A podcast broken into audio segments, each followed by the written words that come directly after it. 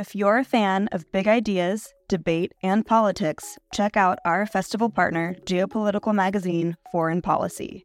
A forum for informed debate about global affairs, Foreign Policy keeps a finger on the pulse of world news and political happenings. Beyond articles that delve behind the headlines via traditional reporting, Foreign Policy has so many other products to offer, ensuring that no matter how you like to engage with eye opening content, there is a method for you. Check out their free offerings like Foreign Policy Live, their forum for live journalism, newsletters, and podcasts. And with a subscription, unlock in depth features and quarterly magazines, including their recently dropped spring edition all about India. Fans of IAI will love foreign policy for more of the mind expanding, insightful content that they seek. To explore their content, take advantage of an exclusive discount for IAI fans. Subscribe now using promo code LIGHT24 to save 50% and unlock access to everything foreign policy has to offer. Hello. Hello. And welcome to Philosophy for Our Times, bringing you the world's leading thinkers on today's biggest ideas. I'm Ben, a producer here at the editorial team at the IAI. And I'm Ricky, production lead here at the IAI. So, Ricky, today we've got How to Be a Skeptic, a talk by famed Stoic philosopher and author Massimo Pigliucci. It took place at How the Light Gets In 2022, philosophy festival produced by the team here at the IAI. This talk obviously is about skepticism, the idea that we must hold all our beliefs very loosely. While it's easy to criticize others' ideas and beliefs, like conspiracy theories, we rarely criticize our own ideas or our own beliefs quite as clearly. And Massimo basically argues that we need to be much more skeptical about our own thoughts and beliefs. Interesting. So, Ricky, does that lead us to progress or just sheer confusion? I think it can lead to a kind of personal progress. I think it's a more mature mindset to not hold all your beliefs as though they're certain facts. But in scientific and technological progress, I think probably assuming certain things as true can be quite useful. One thing is for certain, this is not an episode to be missed. So remember, if you do enjoy today's episode, don't forget to like and subscribe on your platform of choice and visit iai.tv for hundreds more podcasts, videos, and articles from the world's leading thinkers. Now it's time to welcome Massimo Pigliucci to Philosophy for Our Times. I think that a philosophy of life has three components. It has a metaphysics, which is essentially an account of how the world works. There is an ethics, which is an account of how we should live in the world, given how the world is. Uh, in order to figure out how to live your life, how to behave with other people, you need to know something about how the world is actually put together. And then, usually, although not always, there is a set of practices to help you implement those two things, particularly the ethics. The ethics is the practical part. So let's take, for instance, Christianity, which is a religion, but I contend that religions are, in fact, types of philosophies of life. There is really not fundamental difference there. In terms of the metaphysics, of course, there is a more or less benevolent God, depending if you're looking at the Old Testament or the New Testament, who created the world, is outside of the world itself, etc., etc. In terms of ethics, you can refer to the Ten Commandments, to the teachings of Jesus, the apostles, and, set, and so on. And in terms of practices, you pray, you have communal activities, you are reading scriptures and stuff like that, right? And you can go through the other two lines. The same is for Buddhism, for Stoicism, for any kind of other philosophy or religion. So this is what it means. This is what we're talking about today uh, to have or follow a religion or philosophy of life. Now, when it comes to skepticism in particular, the word skeptic comes from the Latin scepticus, which itself is derived from the Greek skeptikos, and those words mean inquirer or somebody who reflects on things and tries to learn with an open mind. So a skeptic is not somebody who says, has a knee jerk reaction every time you tell him something and says no, is actually somebody who says, okay, let's take a look. And by taking a look, as we'll see in the next few minutes, mostly that means what are your arguments and what is your evidence for why I should believe X, Z, or Y. Skepticism has a long history Arguably, it started out in the Western tradition with Socrates in the 5th century BCE. And then you'll see a number of people there who we'll encounter again in a minute Pyrrho of Elis, Carneades, Marcus Tullius Cicero, all the way into the late antiquity with Sextus Empiricus. Then you skip the Middle Ages, no skeptics in the Middle Ages, basically, because if you were a skeptic in the Middle Ages, you'd likely be burned to death or subjected to other such unpleasant situations. So we get to the Renaissance directly, and we have people like Michel de Montaigne, Rene Descartes, the famous, I think, therefore I am, Baruch Spinoza, and most importantly, probably, arguably, David Hume. As I said, you probably noticed that these are all dead, mostly white men, but the situation has been improving recently.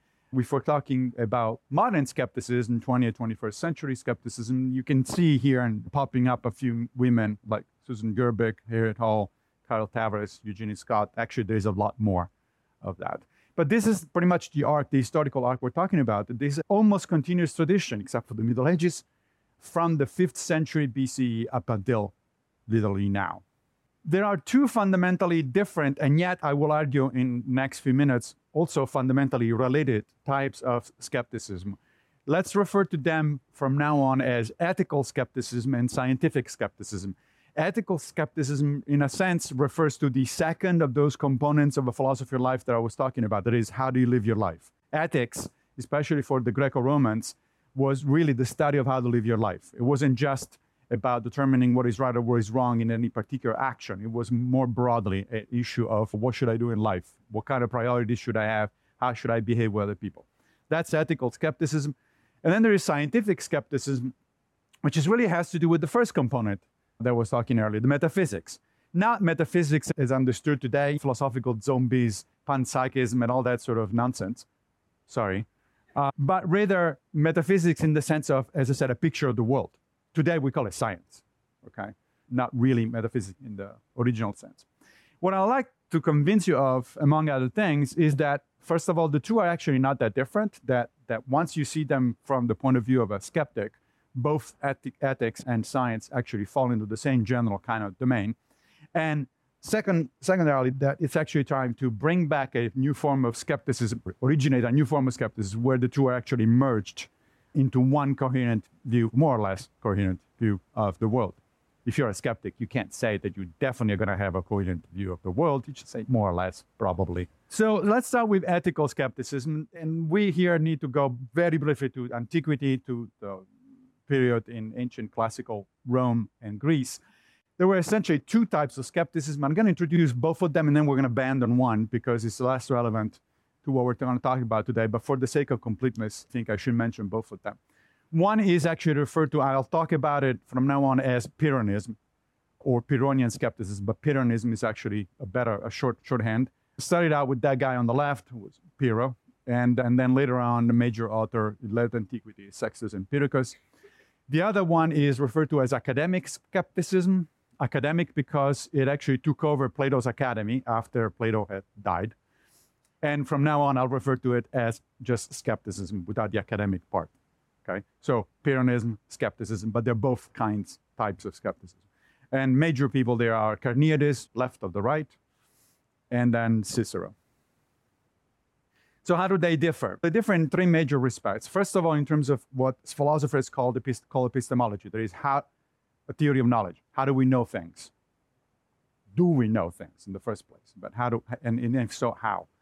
For the Pyrrhonists, there is in fact no firm support for any kind of opinions, which they refer to as dogmas, outside of evident matters. That is, there are some things that are kind of evident and we don't really need to waste our time talking about it. For instance, it's pretty evident that I'm here talking to you guys and that there is a certain number of people here.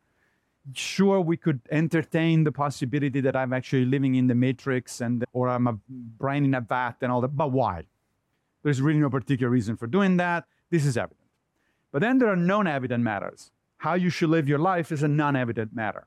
It can be debated there is a question, it's a complex question of evidence, arguments, etc., etc. And basically, the Pyrrhonists rejected anything that had to do with non-evident matter. They say, you know what, if it comes to that, you really don't know what you're talking about. You don't have enough reasons to back up your dogmas. The, the word was dogma, which in, in the ancient world just meant opinion. The academic skeptics, on the other hand, said, no, you, you, can have a certain, you can have opinions, and in fact, some opinions are be- better than others you probably will never arrive at certain knowledge. You might not have it. You might never get there because human beings, you know, what, how do we get knowledge? We get knowledge from our senses and from our reason, and both of them are fallible. We know that sometimes either reason or our senses or both can actually lead us to the wrong conclusion. So they're fallible. So we're never sure. That doesn't mean, however, that every opinion is created equal. There are some things that are far more probable than others, more, more, more convincing than others. And so the sensible thing to do is to follow whatever it is that appears to be more likely. Now, in terms of practice, the two schools also differed. The Pyrrhonists said that we should suspend judgment on anything that is non evident. So, because you don't have knowledge, because you don't have any particular reason to, to go one way or the other, you should just engage in suspension of judgment. Now, even though I'm not a Pyrrhonist, I think this is a great idea. Today, we seem to be so damn sure about almost everything, even though we don't, usually don't have any good reasons to be damn sure. And we're so judgmental, we tell other people that they should be living their lives in a different way, that we're absolutely certain. Suspension of judgment, that's actually, at least as an exercise, it's not a bad idea. As far as the academic skeptics are concerned, what happens in terms of practice, you arrive at tentative opinions based on probability. The Greek word was pithanon, which interestingly translated in Latin as probabiles, which is the root for the English probability. So you go after, you, you practice what is probable. You, you act on the basis of what appears to you to be probable, given the facts that you have available. Should the facts change or should the, your understanding of the facts change, then you're going to change your way of acting. And then finally, in terms of ethics, that is, okay, so how do I behave, therefore, in general? What is my goal in life? For the Pyrrhonists, the goal of life is tranquility of mind. Sounds boring? A lot of people go after it. It's like, all right, I want to be serene, tranquil, and the best way to do that is to suspend judgment. Why? Because we are attached to our judgments. Our identity depends on our judgments. And so when we when our judgments and our opinions are challenged by somebody, we take it as a personal offense. And that creates we get really upset and riled up and all that sort of stuff. So the notion here is if you want to be serene, and tranquil in your life, just let go of all those opinions. Don't attach them to your ego, and you're going to be fine. Easier said than done. But it's not a bad idea. As far as the academic skeptics are concerned, on the other hand, we should just live like many other Greco Roman schools suggested, that is, by practicing one of the four cardinal virtues known as practical wisdom. You're basically going to do whatever seems more likely, more probable, more effective, and more just. And that depends because it is based on opinions. The opinion, your opinions themselves are based on probability. Your probabilities will change throughout life. So there is no general rule for living. It's just you have to make it up as you go. Sounds familiar. As I said, we're going to focus on this one from now on. Now, what about scientific skepticism, the second type of skepticism that I was talking about, the first one being ethical? Well, it's been defined in a number of ways by different authors. Here's Paul Kurtz in a book called that came out in 1992 called The New Skepticism. He said, briefly stated, a skeptic is one who is willing to question any claim to truth, asking for certainty, for clarity, sorry, in definitions, consistency in logic, and adequacy evidence. In other words, show me the evidence. You know, if you're claiming if you're claiming X, I'd like to know why you're claiming X. On what basis are you making that claim? Carl Sagan in 95 in a book called The Demon Haunted World said that the question is not whether we like the conclusion that emerges out of a train of reasoning, but whether the conclusion follows from the premises or starting point and whether the premises the premise is true. In other words, it doesn't matter what you like to be true, what matters is what you think is true based on evidence, based on questioning your own premises, and so on and so forth. That's what scientific skepticism is largely about. Scientific skepticism has a huge span of application. These are some examples telepathy, eugenics, the notion that you could and should breed human beings for Im- improvement, Bigfoot, astrology, uh, homeopathy, because homeopathic medicine is in fact just water with sugar, to be fair. So this is the kind of stuff that typically scientific skeptics are concerned with. Okay, so uh, to, to analyze these kind of claims and say, why do you think that there is in fact such a thing as telepathy, for instance? Or why do you think that we should not take vaccines and so on and so forth? Now, the fact is, ethical and scientific skepticism which I suggest we should bring back together, I'm using the word back because they, in fact, have been born simultaneously or about simultaneously. And I'm going to give you two examples of this. One is an extract from one of the famous Socratic dialogues, one of the dialogues that Plato wrote down that allegedly Socrates was involved with. And this is, as far as I know, the first time in Western tradition where we hear raise the question of what is the difference between medicine and quackery. So, how do you know? Socrates is going to ask in a minute. How do you know the difference between a doctor and somebody who pretends to be a doctor? Which is an important question, even today, practically speaking. And I'll give you just a little bit of the dialogue because it's very interesting and it exemplifies how often Socratic dialogues actually work, go. So I'm going to play both characters, Socrates and his interlocutor. Socrates says, Let us consider the matter in this way. If the wise man or any other man wants to distinguish the true physician from the false, how will he proceed?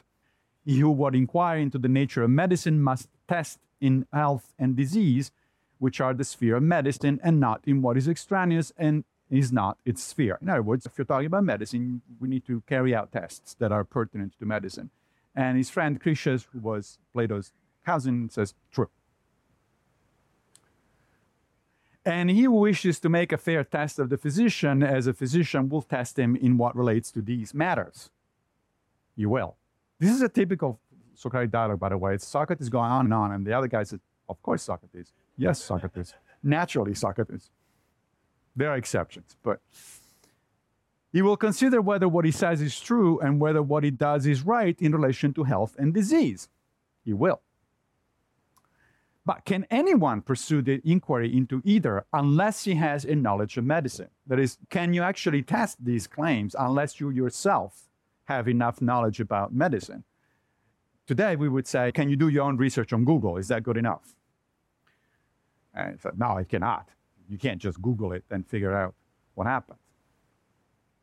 No one at all, it would seem, except the physician, can have this knowledge, and therefore not the wise man. He would have to be a physician as well as a wise man. Very true, Socrates. So this is from the Charmides. Socrates' conclusion is that you can't do your own research unless enough about what you're researching already so that you can make sense of what you're reading. I have a relative, for instance, who asked me at one point the, during the pandemic the access to original papers showing that the vaccines are safe and so on and so forth. And I said, why would you want to do that? Because I want to read them. Yes, why would you want to read those papers? Those are fairly complicated stuff with a lot of statistical analysis, etc. Et because she wanted to do her own research. She did. She didn't understand a thing.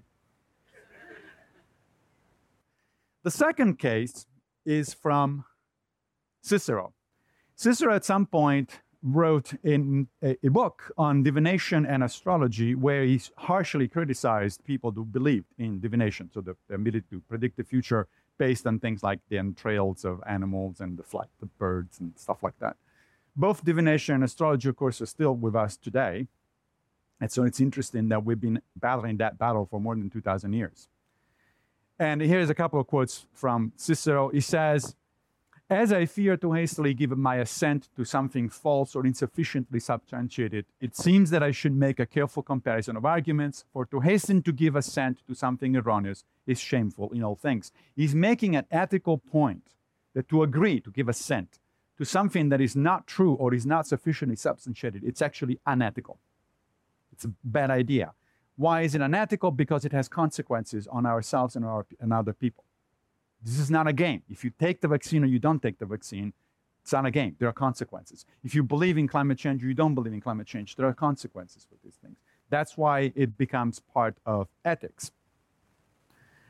And going on, he says, speaking frankly, superstition, which is widespread among the nations already then and just as much today, has taken advantage of human weakness to cast its spell over the mind of almost every man. So superstition, believing in nonsense, believing in stuff that is, doesn't have sufficient backing in terms of ev- evidence was a problem 2,000 years ago, and it still is a problem today.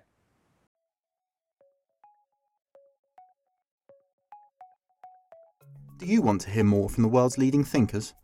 The answer to that question is yes, subscribe to iai.tv for unlimited access to thousands of debates, talks, articles, academy courses, and live events. Are you bored of the surface level news, politics, sports, and entertainment coverage on your newsfeed? Go deeper. Get the philosophy behind the news and get the latest big ideas from the world's leading thinkers on subjects at the core of the human condition, life, the universe, and everything in between. It's free for the first month, and there's no commitment to pay, so subscribe now to understand the world beyond the surface level. Now, Cicero identified five criteria to, as we would say today, as modern philosophers of science would say today, to address the demarcation problem, to demarcate, to separate science from pseudoscience, stuff that actually works from stuff that doesn't work. And these are the five criteria. The internal logical consistency of whatever it is that the person was suggesting, to the degree of empirical confirmation of the predictions made on the basis of whatever notion was being discussed. You looked at the degree of specificity of the mechanisms that were proposed to underlie a particular notion. For instance, oh, you think divination works because somehow the entrails of animals tell us about the future. How does that work exactly? What is the causal connection between the entrails of an animal and your future?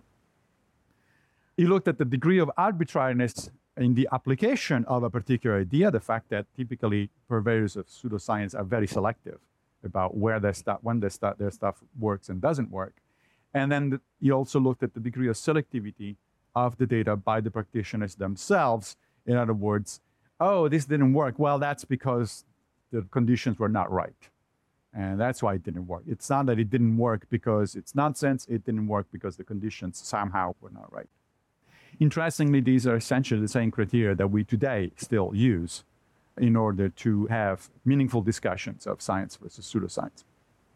Now, what do the two have in common, meaning ethical and scientific skepticism? Four things. One, knowledge is assumed to be tentative and probabilistic. Remember, Cicero invented the term probability in the first place, right?